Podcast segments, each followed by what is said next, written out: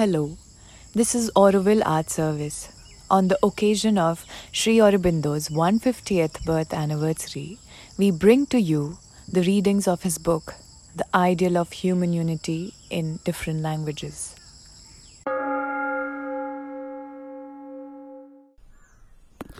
मानव एकता का आदर्श युद्ध व आत्मनिर्णय श्री अरविंद अध्याय दस यूरोप का संयुक्त राज्य।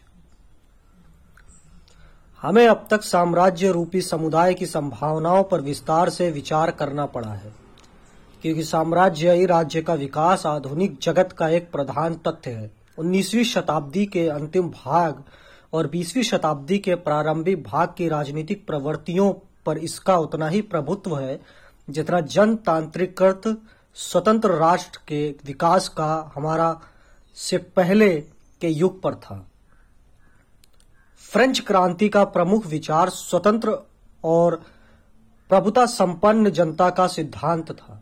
यद्यपि भ्रत भाव का आदर्श इस क्रांतिकारी सिद्धांत में विश्व बंधुत्व का तत्व ले आया था, फिर भी उस स्वतंत्र, स्वाधीन और जनतंत्र द्वारा शासित राष्ट्र का प्रबल आग्रह इसी विचार पर था। महायुद्ध के समय उस आदर्श ने पाश्चात्य जगत में भी अपने आप को पूरी तरह से चरितार्थ नहीं किया था। कारण, मध्य यूरोप तब केवल आंशिक रूप में जनतांत्रिक था और रूस ने तो केवल इस समान लक्ष्य की ओर अभी अपना मुँह भी नहीं किया था। आज भी कुछ अधीनस्थ यूरोपीय जातियाँ या जाति अंश विद्यमान हैं। मुझे यह सब होते हुए भी स्वतंत्र जनतंत्रीय राष्ट्र के विचार ने चाहे उसमें कितनी भी अपूर्णता क्यों न हो, अमेरिका और यूरोप में क्रियात्मक रूप में विजय प्राप्त कर ली थी। 19वीं शताब्दी के इस प्रमुख आदर्श को एशिया की जातियों ने भी स्वीकार कर लिया है। यद्यपि तुर्की, ईरान, भारतवर्ष, चीन आदि पूर्वीय देशों में जनतांत्रीय राष्ट्रीयता के आंदोलन अपने आप को चरितार्थ करने के प्रारंभिक प्रयत्नों में सफल नहीं हुए। तथापि, इस विचार की गहन और व्यापक क्रिया शक्ति के विषय में कोई भी सतर्क, पर्यवेक्षक संदेह नहीं कर सकता।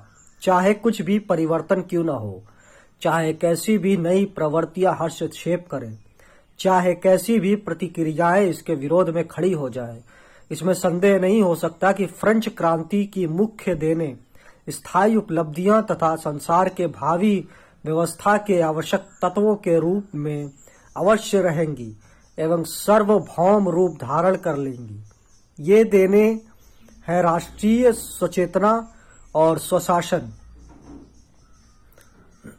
जनता के लिए स्वतंत्रता और शिक्षा तथा कम से कम उतनी सामाजिक समानता और उतना न्याय जो राजनीतिक स्वाधीनता के लिए अनिवार्य हो, कारण निश्चिंत और कठोर असमानता के किसी भी रूप के साथ जनतंत्रीय स्वशासन मेल नहीं खाता। परंतु इससे पहले कि उन्नीसवीं शताब्दी के महान प्रेरणा अपने आप को सर्वतः क्रियान्वित करती, कम से कम यूरोप में ही पूरी तरह से चरितार्थ हो सकती। एक नई प्रवृत्ति उत्पन्न हो गई, तथा एक नए विचार ने मनुष्य के विकासनमुख मन पर अपना अधिकार जमा लिया। यह एक पूर्ण रूप से सुगठित राज्य का आदर्श है। अपने मूल रूप में एक पूर्ण सुगठित राज्य का आदर्श समाजवादी है तथा मानव महान क्रांतिकारी सिद्धांत के दूसरे शब्द समानता पर आधारित है। जैसे 19वीं शताब्दी का आंदोलन उसके पहले शब्द स्वाधीनता पर केंद्रित था। उस महान यूरोपीय क्रांति की पहली प्रेरणा ने केवल एक प्रकार की राजनीतिक समानता ही प्राप्त की थी। अपूर्ण सामाजिक समानता ने अभी तक असमानता और राजनीतिक श्रेष्ठता के रूप को तो छुआ ही नहीं था। निर्धनों की अपेक्षा धनियों की श्रेष्ठता को तथा जीवन संग्राम में अधिक सफल और कम सफल व्यक्तियों के बीच असमानता को कोई भी प्रतियोगी समाज नहीं मिटा सकता और व्यक्तियों में योग्यता के भेद, असमान अवसर और परिस्थिति तथा वातावरण की परिपूर्णता के कारण ऐसी असमानता का उत्पन्न होना अनिवार्य भी है। समाजवाद इस आग्रहपूर्ण असमानता के मुख्य होने के लिए समाज के प्रतियोगी रूप का नाश करके उसके स्थान पर सहकारी रूप स्थापित करना चाहता है। मानव समाज की सहकारी पद्धति पहले जनपद के रूप में विद्यमान भी थी, परंतु एक इकाई के रूप में जनपद की पुनः स्थापना का व्यवहारिक रूप में अर्थ होगा पुराने नगर राज्य की ओर लौटना।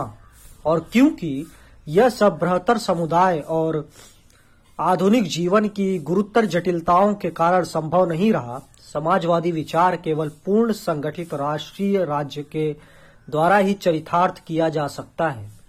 समान वितरण के स्थूल विचार द्वारा नहीं, वरन इस विचार के द्वारा की समस्त संपत्ति राज्य की है और उसी के द्वारा संचालित है।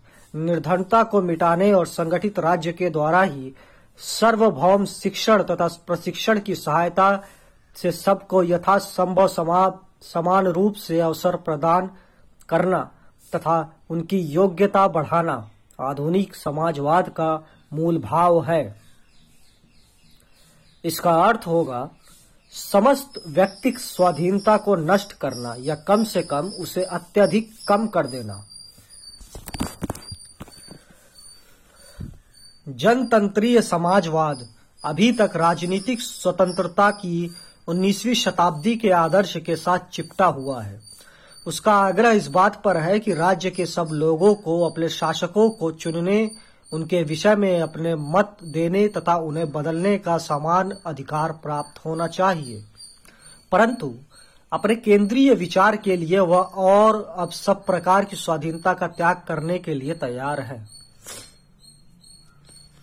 प्रतीत होता है कि समाजवादी विचार की प्रगति हमें पूर्ण रूप से संगठित राष्ट्रीय राज्य के एक ऐसे विकास की ओर ले जाएगी जो शिक्षा तथा प्रशिक्षा का प्रबंध और नियंत्रण करेगा और समस्त आर्थिक कार्य व्यवहार की व्यवस्था तथा उसका संचालन करेगा। इस उद्देश्य से और पूर्ण निपुणता, नैतिकता, हित तथा सामाजिक न्याय की निश्चिंत प्रवृत्ति के लिए यह विकास राष्ट्र के अंगभूत व्यक्तियों के संपूर्ण ब्रह्म और आंतरिक जीवन में या कम से कम उसके अधिकांश भाग में व्यवस्था स्थापित करेगा। संगठित राज्य नियंत्रण के द्वारा वास्तव में यह वह कार्य करेगा जो पहले के समाज ने सामाजिक दबाव, प्रथाओं के कठोर शासन, सूक्ष्म विधि विधान तथा शास्त्रों के द्वारा किया था। यह सदा ही क्रांतिकारी आदर्श का एक स्वभता अनिवार्य विकास रहा है। पहले पहल यह आतंक राज्य के समय फ्रांस के जकोबिन शासन काल में ब्रह्म संकट का दबाव पड़ने पर दृष्टिगोचर हुआ था। उन्नीसवीं शताब्दी के काल में ब्रह्म संकट का, के पिछले भाग में निरंतर किसी आंतरिक आवश्यकता के कारण प्रकट होता था तथा अपने आप को चरितार्थ करने के प्रयत्न में लगा रहा है। वर्तमान महायुद्ध सन 1900 के में यह आंतरिक और ब्रह्म आवश्यकता के संगठन के द्वारा पूर्ण रूप से तो नहीं, किंतु पूर्णता के प्रथम और अपरिपक्व ढांचे के रूप में अवश्य प्रकट हुआ, जो पहले एक कोरा आदर्श था, जिसकी ओर उस समय केवल अधूरे रूप से कुछ प्रारंभिक पग बढ़ाना ही संभव था। वह अब एक ऐसा कार्यक्रम बन गया है जो चरितार्थ हो सकता है। इस कार्यक्रम कार्यक्रम की पूर्ण संभावताएँ एवं विश्व सोत्पादक और क्रियात्मक दृष्टांत के द्वारा सिद्ध हो गई है। यद्यपि, उस दृष्टांत में कुछ उतावलापन और अपूर्णता अवश्य है, यह सत्य है कि इसे चरितार्थ करने के लिए राजनीतिक स्वाधीनता तक का कुछ समय के लिए त्याग करना पड़ेगा। परंतु यह तर्क किया जा सकता है कि यह केवल तत्क्षण की घटना और अस्थायी आवश्यकता के लिए रियायत से अधिक कुछ नहीं होगा। जो कार्य आंशिक तथा अस्थायी रूप में एक ऐसी सरकार द्वारा किया जाता था, जिसे लोगों ने एक पूर्ण और अल्पकालीन अनुत्तरदायी सत्ता सौंपना स्वीकार कर लिया था, वही कार्य अधिक स्वतंत्र अवस्थाओं में जब युद्ध का दबाव नहीं रहता, स्वशासक जनतंत्रीय राज्य द्वारा पूर्ण तथा स्थायी रूप में किया जा सकता है। वैसी स्थिति में मानव समुदाय निकट भविष्य में एक ऐसा राष्ट्र बन सकता है जो स्वशासित तथा राजनीतिक रूप में स्वतंत्र होगा। परंतु जिसका लक्ष्य एक ऐसा पूर्ण सामाजिक और आर्थिक संगठन होगा जिसे प्राप्त करने के लिए, वह समस्त व्यक्तिक स्वाधीनता को संगठित राष्ट्रीय राज्य के हाथ में सौंप देने को तैयार हो जाएगा।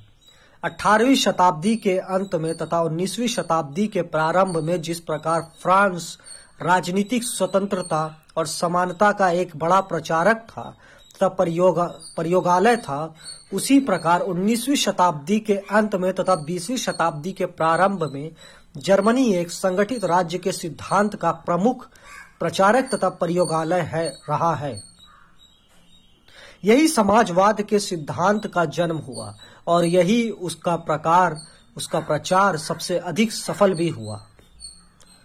इसके फलस्वरूप राष्ट्र के एक बड़े भाग ने इसे नई शिक्षा के प्रति अपने आप को समर्पित कर दिया। यही वे बड़े बड़े समाजवादी और कुछ ऐसे अन्य उपाय जिन्होंने सामान्य हित और राष्ट्र की कार्य कुशलता के लिए राज्य द्वारा व्यक्ति के नियंत्रण की प्रणाली का विकास किया है।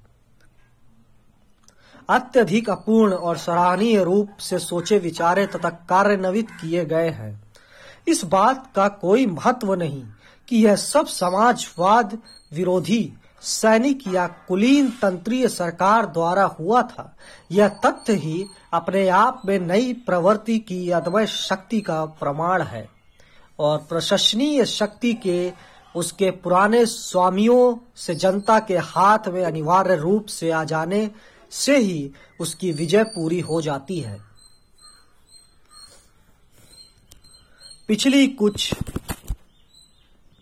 दशाब्दियों में लगातार हमने अन्य देशों में यहाँ तक कि व्यक्तिवाद की जन्म भूमि इंग्लैंड तक में जर्मन विचारों को विकसित होने तथा राज्य द्वारा हस्तक्षेप और राज्य द्वारा नियंत्रण की जर्मन प्रणालियों के अनुसार को परपते देखा है।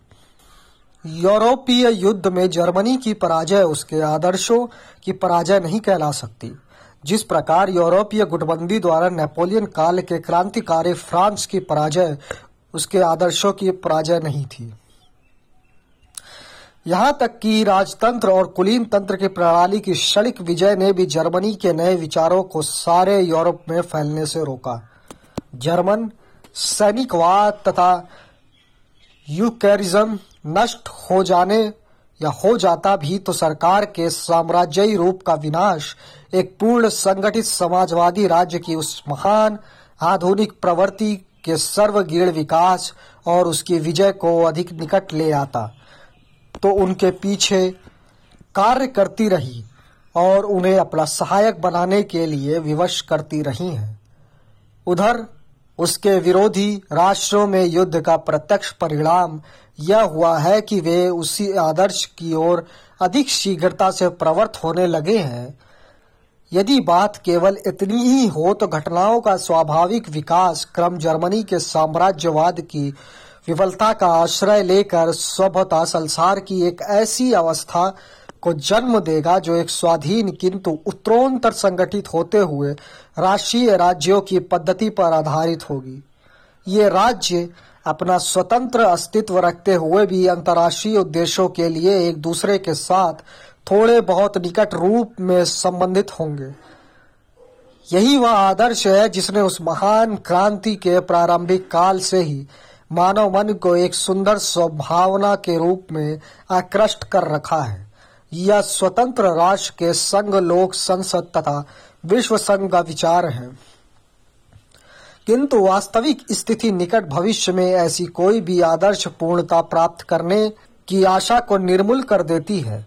कारण, संसार में राष्ट्रीयतावादी, जनतंत्रीय और समाजवादी विचार ही अकेले काम नहीं कर रहे हैं।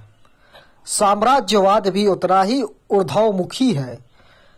केवल कुछ यूरोपीय जातियाँ ही आजकल ऐसे राष्ट्र है जो अपने तक ही सीमित है।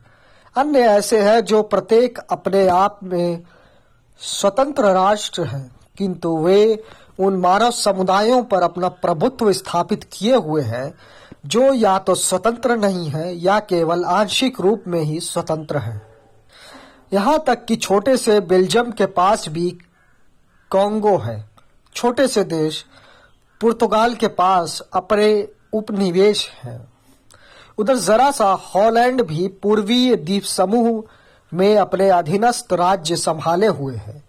छोटी बालकन रियासतों तक ने साम्राज्य को पुनर्जीवित करने तथा अपने से भिन्न राष्ट्र के लोगों पर शासन करने की इच्छा की है। समस्त प्रायद्वीप में प्रबल हो जाने का विचार इन्हें भी प्रिय रहा है। मैजनी की इटली, की भी त्रिपोली, अबसीनिया, अल्बेनिया और ग्रीक द्वीपों में अपनी साम्राज्यवाही आशाएँ तथा महत्वाकांक्षाएँ हैं। भविष्य में कुछ समय के लिए यह साम्राज्यवादी प्रवृत्ति तथा अधिक प्रबल ही होगी, निर्बल नहीं। राष्ट्रीयता के कठोर सिद्धांत के अनुसार यूरोप तक का पुनर्निर्माण करने के जिस विचार ने युद्ध के आरंभ में इंग्लैंड के उदार व्यक्तियों के मन पर अपना अधिकार जमा लिया था, वह अभी तक क्रियान्वित नहीं किया जा सका है।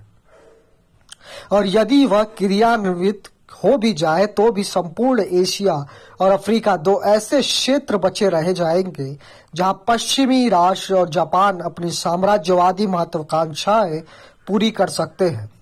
अमेरिका में जिस निस्वार्थ भाव ने अधिकतर लोगों को फिलिपाइन को स्वाधीन घोषित कर देने के लिए प्रेरित किया और मैक्सिको के कष्टों से लाभ उठाने की इच्छा का विरोध किया, वह पुरानी दुनिया की मनोवृत्ति के लिए संभव नहीं है। और कौन जाने अमेरिका में भी यह भाव, साम्राज्यवादी भावना की उमड़ती हुई लहर के आगे कितनी देर टिक सकेगा? राष्ट्रीय अहंग भाव प्रभुत्व का अहंकार और विस्तार की अभिलाषा अभी भी मानव बुद्धि पर शासन करते हैं। चाहे उच्चतर उद्देश्यों और अधिक श्रेष्ठ राष्ट्रीय नैतिकता के हल के रूप में आरंभ हो जाने के कारण ये अपनी प्रणालियों में कितने भी संशोभित या संशोधित क्यों न हो गए हों। जब तक यह भावना समूल ही नहीं बदल जाती या बदल दी जाती, तब तक स्वाधीन राष्ट्रों के संघ के द्वारा मनुष्य जाति की एकता, एक भव्य कल्पना ही रहेगी। निश्चय ही हमारे विकास का चरम लक्ष्य स्वतंत्र साचार्य और एकता होना चाहिए, और जब तक यह प्राप्त नहीं हो जाता, संसार में सतत परिवर्तन और क्रांतियाँ तो होती ही रहेंगी। प्रत्येक प्रचलित व्यवस्था अंत में किसी न किसी विपत्ति, बाधा और उभार में समाप्त होगी। वह या तो स्वयं अपने आप को बदलेगी या बदल दी जाएगी। अथवा वह उन विकल्पों को जन्म देगी जो समय समय पर मनुष्य की उन्नति में बाधा डालते हैं। कारण, यह व्यवस्था पूर्ण है। वह उन योजनाओं पर आग्रह करती है जिनमें अन्याय का होना स्वीकार किया जाता है, अथवा जो नई प्रवृत्तियों और नई शक्तियों के मार्ग का अवरोध करती है और उसकी अपनी उपयोगिता और सार्थकता समाप्त हो चुकी होती है। पर अभी वह समय नहीं आया है, जबकि व्यवस्था का सच्चा सिद्धांत कृत्रिम और अपूर्ण सिद्धांतों का स्थान ले सके। स्वतंत्र राष्ट्रों को संघ बनाने की आशा व्यर्थ है। जब तक कि राष्ट्रों के बीच की वर्तमान असमानताएँ नहीं मिटाई जाती, या फिर जब तक सारा संसार ही एक ऐसा सर्वसामान्य सांस्कृतिक नहीं उठ जाता जो प्राप्त या संभावनीय स्थिति के उच्चतर नैतिक और आध्यात्मिक स्थिति पर आधारित हो। किंतु साम्राज्यी सहज प्रेरणा अभी जीवित और प्रबल है, तथा वर्तमान समय में राष्ट्रीयता के सिद्धांत से अधिक शक्तिशाली है। महान साम्राज्यों का विकास कम से कम एक काल के लिए स्वाधीन राष्ट्रों के अभुदय की प्रवृत्ति को दबा देने में असफल नहीं हो सकता। आशा केवल अब यह है कि इस पुराने कृत्रिम और शुद्ध राजनीतिक साम्राज्य का स्थान एक अधिक यथार्थ और अधिक नैतिक ढंग का साम्राज्य ले सकता है। और वर्तमान साम्राज्य अपने आप को शक्तिशाली बनाने की आवश्यकता तथा विवेक पूर्ण स्वार्थ भाव से प्रेरित होकर यह जान सकते हैं कि राष्ट्रीय स्वतः की स्वीकृति राष्ट्रीयता की अभी तक जीवांत सहज प्रेरणा के लिए एक विचार पूर्ण और आवश्यक रियायत है। एवं उनकी साम्राज्यी शक्ति तथा एकता को निर्बल करने के स्थान पर उसे सबल करने के लिए प्रयुक्त किया जा सकती है। इस प्रकार जबकि स्वतंत्र राष्ट्रों का संघ बनाना अभी भी असंभव है, ऐसे संघबद्ध साम्राज्यों और राष्ट्र, स्वतंत्र राष्ट्रों की कोई प्रणाली बनाना जिनमें इतना निकट साचार्य हो गया हो जैसा कि पहले कभी भी देखने में नहीं आया, बल्कि ही असंभव नहीं है। इस उपाय से या किन्हीं अन्य उपायों से मनुष्य जाति के लिए किसी न किसी प्रकार की राजनीतिक एकता निकट या दूर भविष्य में प्राप्त की जा सकती है। इस प्रकार के निकटतर सहचर्य को लाने के लिए युद्ध ने कोई सुझाव स्थापित किए और पर सामान्यताएँ ये सब यूरोप के अंतर्राष्ट्रीय संबंधों में सुव्यवस्थ स्थापित करने तक ही सीमित रहे। इनमें से एक सुझाव यह था कि अंतर्राष्ट्रीय न्यायालय द्वारा निर्मित तथा सब राष्ट्रों द्वारा स्वीकृत एक अधिक कठोर अंतर्राष्ट्रीय विधान के द्वारा युद्ध को बिल्कुल रोक दिया जाए। इस विधान का सब राष्ट्रों के द्वारा किसी भी अपराधी के विरुद्ध प्रयोग किया जाएगा। परंतु जब तक इससे अगले प्रभावपूर्ण कदम न उठाए जाएँगे, यह हल एक स्वप्न मात्र ही रहेगा। किंतु न्यायालय द्वारा निर्देशित विधान को या तो कुछ प्रबलतर मित्र शक्तियों द्वारा उदाहरणता शेष यूरोप पर प्रभुत्व रखने वाले विजयी मित्र राष्ट्रों की गुटबंदी द्वारा या समस्त यूरोपीय शक्तियों के एक मंडल अथवा यूरोप के राज्य या यूरोपीय संघ के किसी और रूप द्वारा लागू करना पड़ेगा। महान शक्तियों की प्रभुता पूर्ण मैत्री केवल मैट्रिनिच प्रणाली की सिद्धांत रूप में नकल होगी और कुछ समय बीतने के बाद वह अनिवार्य रूप से समाप्त भी हो जाएगी। परंतु जैसा अनुभव से हमें ज्ञात हो चुका है, यूरोप के मंडल का यह अर्थ होना चाहिए कि विरोधी समुदाय एक अनिश्चित समझौते को बनाए रखने के लिए आतुर्भाव में प्रयत्न करे। यह प्रयत्न नए संघर्षों और नए विरोधों को स्थगित तो कर सकता है, पर अंतिम रूप से उन्हें रोक नहीं सकता। ऐसी अधूरी प्रणालियों में विधान का पालन केवल अभी, तभी तक होगा, जब तक उसकी आवश्यकता रहेगी।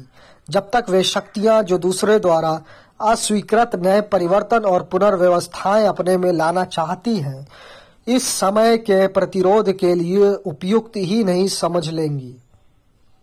राष्ट्र के अंदर विधान केवल इसलिए सुरक्षित रहता है कि वहाँ एक ऐसी स्वीकृत सत्ता होती है जो उसे निर्धारित करने तथा उसमें आवश्यक परिवर्तन करने की शक्ति रखती है। उसे इतना अधिकार प्राप्त होता है कि वह अपने कानून के भंग करने वालों को दंड दे सके। अंतर्राष्ट्रीय या अंतर यूरोपीय विधान यदि शुद्ध, नैतिक शक्ति से किसी और बड़ी शक्ति का प्रयोग करना चाहता है तो उसे ये सुविधाएँ प्राप्त होनी चाहिए, क्योंकि यह नैतिक शक्ति उन लोगों द्वारा व्यर्थ की जा सकती है, जो इसकी अवज्ञ करने में काफ़ी सामर्थ है, तथा जो इसे भंग करने में अपना लाभ समझते हैं। अतएव, यदि नई व्यवस्था के नए प्रस्तावों के मूल विचार को क्रियात्मक रूप में सफल बनाना है बनाना हो तो किसी न किसी प्रकार के यूरोपीय संघ का निर्माण, चाहे वह कितना ही ढीला ढाला क्यों न हो, आवश्यक हो जाता है। और यदि यह एक बार बनाना आरंभ हो जाए तो ऐसे संघ को आवश्यक रूप से उत्तरोत्तर दृढ़ होता जाना चाहिए, तथा एक यूरोपीय संयुक्त राज्य के प्रणाली का अधिकाधिक स्वरूप बनना चाहिए। या तो केवल अनुभव बता सकता है कि ऐसा यूरोपीय एकता चरितार्थ की जा सकती है या नहीं। और यदि यह चरितार्थ हो भी जाए तो विघटन की उन अनेक शक्तियों और कला के उन अनेक कारणों के विरोध में भी जो इस नष्ट करने तक इसका परीक्षा लेते रहेंगे, इसे स्थिर तथा पूर्ण बनाया जा सकता है या नहीं। पर यह प्रत्यक्ष है कि मानव अहंग भाँग की वर्तमान अवस्था में यदि यह चरितार्थ कर ली जाए तो यह एक ऐसा महान शक्तिशाली यंत्र बन जाएगी, जिसके द्वारा वे राष्ट्र, जो आजकल मानव प्रगति में सबसे आगे हैं, संसार के शेष राष्ट्रों पर अपना प्रभुत्व जमा लेंगे, तथा उनसे अनुचित लाभ उठाना चाहेंगे। साथ ही इसके विरोध में एशियाई एकता और अमेरिकन एकता के विचार भी अनिवार्य रूप से उठ खड़े होंगे। और जहाँ इस प्रकार के महाद्वीपों समुदाय आज की अपेक्षाकृत छोटी राष्ट्रीय एकताओं का स्थान लेकर समस्त मानव जाति के अंतिम एकीकरण की ओर अग्रसर हो रहे होंगे, वहाँ इनके निर्माण के परिणाम स्वरूप ऐसी और इतनी विस्तृत क्रांतियाँ भी आएँगी, जिनके आगे आज कल की विपत्ति नागण्य प्रतीत होने लगेगी। और तथा जिनके कारण मानव जाति की मनोआवशाएँ पूरी होने के स्थान पर छिन्न भिन्न हो जाएँगी और अंत में बिल्कुल ही नष्ट हो जाएगी। परंतु यूरोपीय संयुक्त राज्य के सिद्धांत पर मुख्य आक्षेप यह है कि मनुष्य जाति की सामान्य बुद्धि ने अब महाद्वीपों, विभेदों से परे जाने और उन्हें मानवता की बेहतर भावना के अधीन करने का प्रयत्न आरंभ कर दिया है।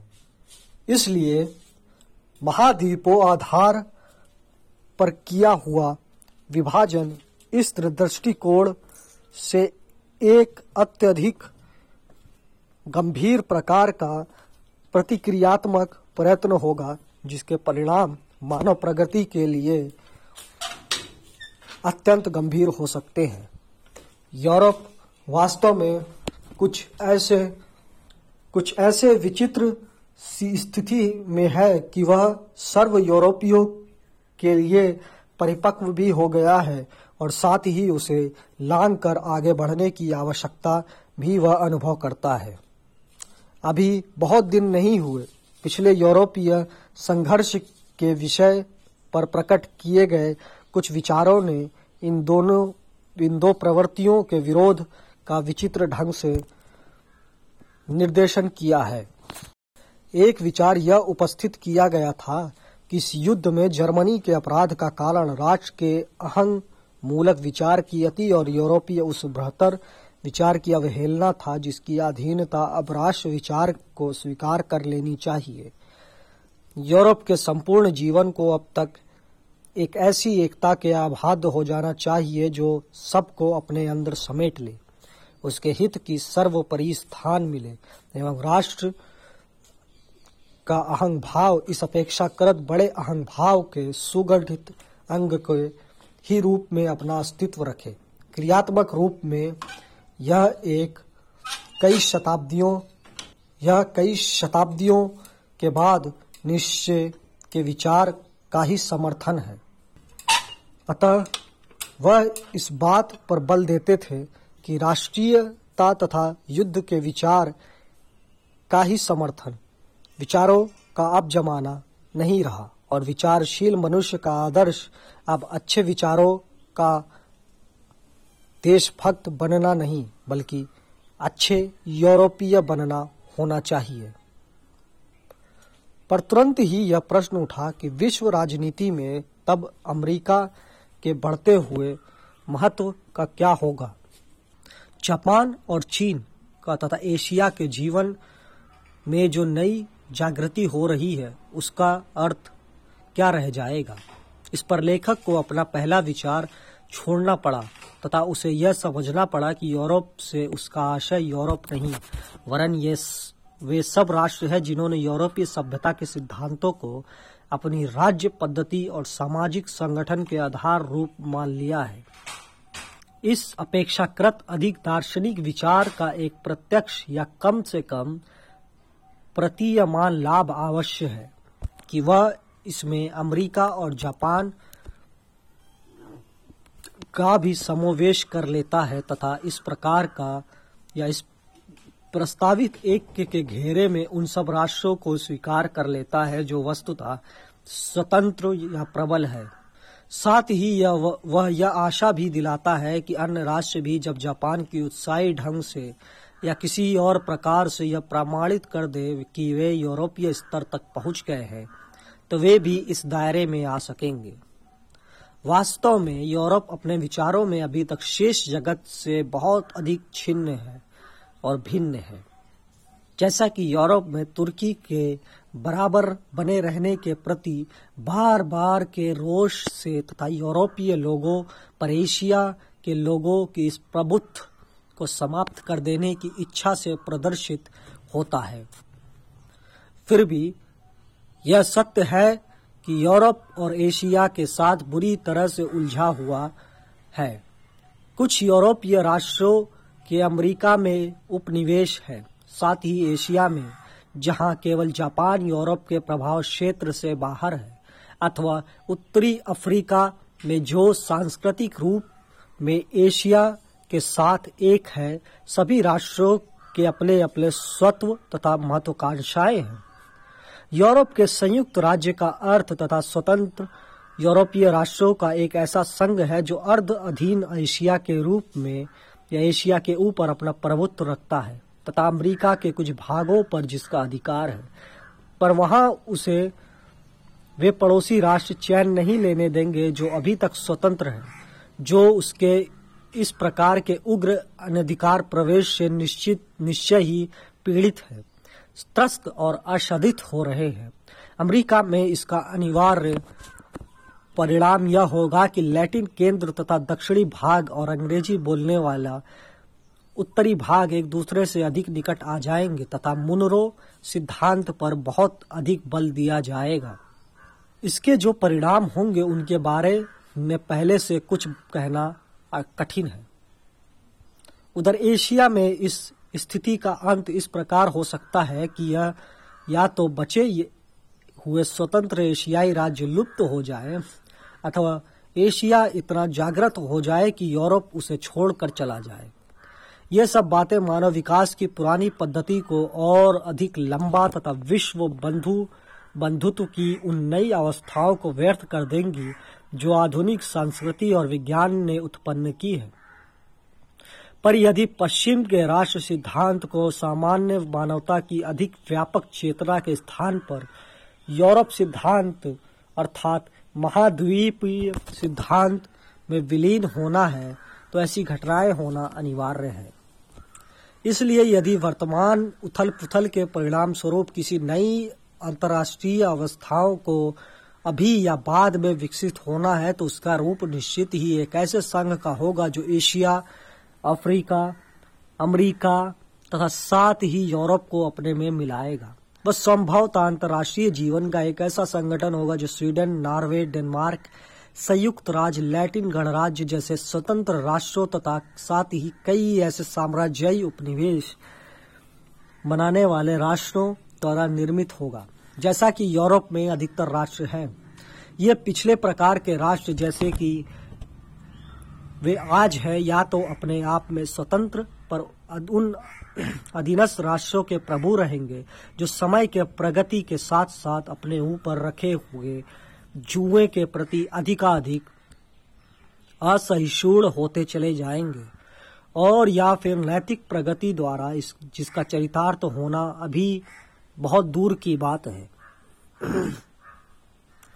कुछ अंश में स्वतंत्र संघीय साम्राज्यों के केंद्र और कुछ ऐसे में ऐसे राष्ट्र बन जाएँगे जो उन पिछड़ी हुई और असंस्कृत जातियाँ का तब तक संरक्षण भार उठाएँगे जब तक वे स्वशासन के योग्य नहीं हो जाती। संयुक्त राज्य का कहना भी कुछ इसी ढंग का है कि फिलिपाइन पर इसका अधिकार कुछ समय के लिए है और इसी प्रकार का है। पहली व्यवस्था में एकता और व्यवस्था और प्रचलित सामान्य विधान जीवित रहेंगे तथा आंशिक रूप में वे अन्याय के विशाल पद्धति पर आधारित होंगे।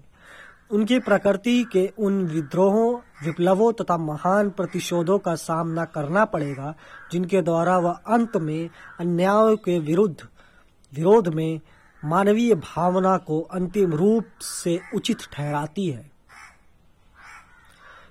इन अन्यायों को वह मानव विकास के मार्ग में अनिवार्य रूप से आने वाली घटनाएँ समझकर ही कुछ समय के लिए सहन करती है।